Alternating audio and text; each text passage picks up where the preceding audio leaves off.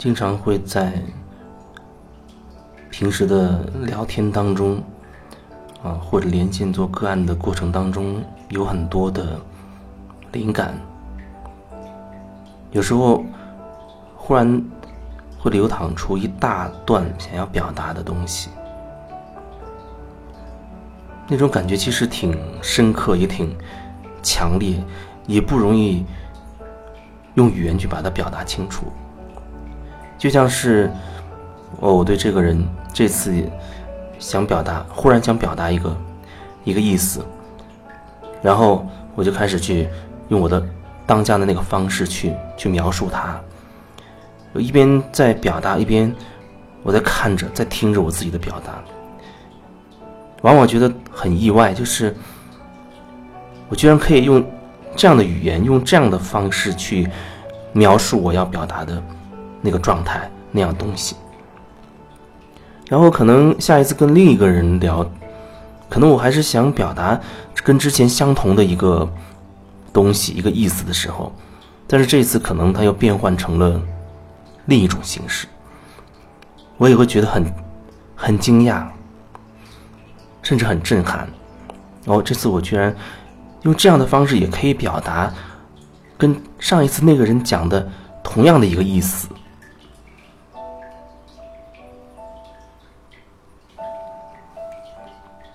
而现在好像，当觉得哦想录一段语音，然后分享一点感受的时候，这种感觉好像会偏偏淡一点，就是可能往往我的环境还有时间上都都合适，但是坐下来去找那种感觉，或者想要表达什么的那种感觉，有时候反而。好像不太容易去捕捉到。有时候可能我在这边，在这个单独的这个房间里面，开始放一些音乐，一边听一边会找那种感觉，看看会有什么灵感会冒出来。有时候可能听了很长时间，也没有觉得有什么好要说的。有时候可能就只能作罢了。因为实在没有什么特别想要表达的，那么就不勉强自己一定要去录一些什么。反正所有这些分享的，也基本上都只是自言自语。也许你听得明白，或或许你也听不明白；也许你以为你听得明白，或许也以为你根本听不清楚。反正对我来说。这个当下要传递的东西，就以这种方式传递出去了。我也不知道究竟明确想要去传达什么。他会通过一种语言形式、一些词语去表达，可是那又不是真正传递东西的重点。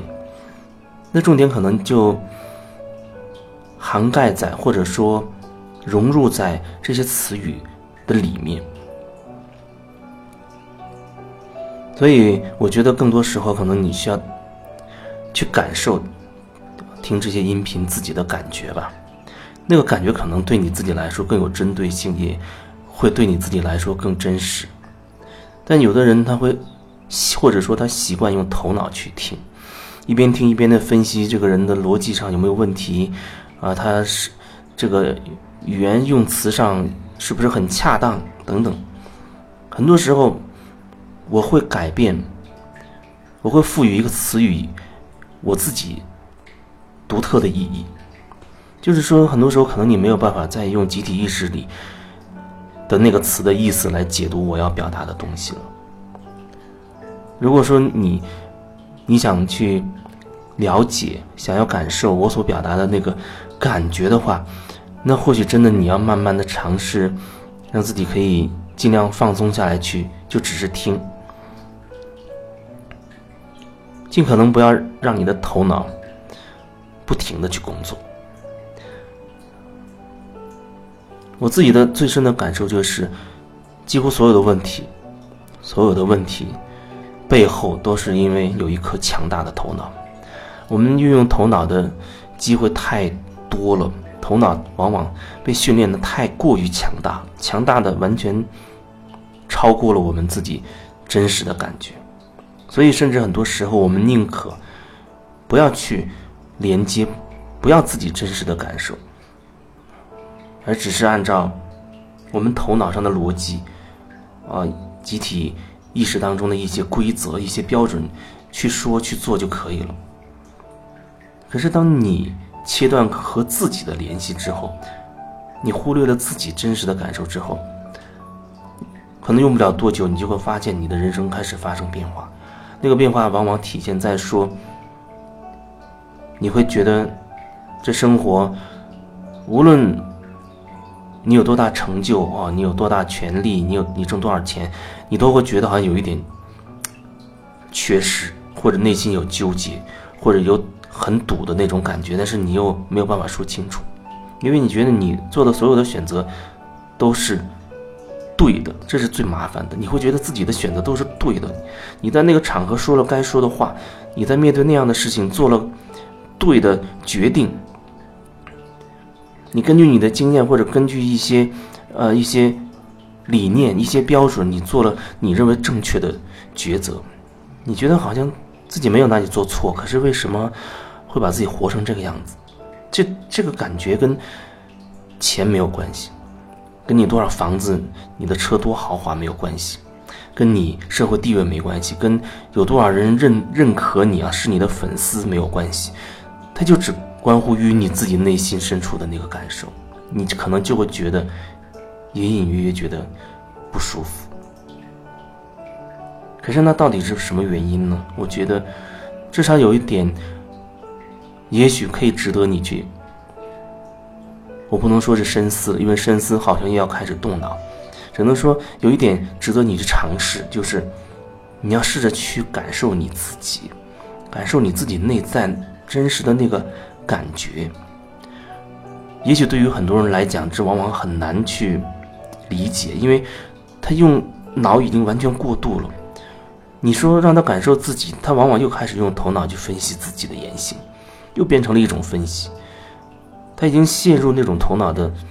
运作那个模式里，已经完完全的无法自拔，因为他好像出生以来就没有真正感受到过所谓的感觉是什么，那你就变成了一只井底之蛙。也许你会用头脑分析，哦，什么样的叫感觉？就像青蛙，也许他会用他有限的眼光去分析，哦，原来这个。这个井之外会有更一定会有更宽阔的天空，那是头脑分析出来的，而那个感受就类似于这只井底的青蛙爬到了井口，哪怕只是看了一眼真正的天空的样子，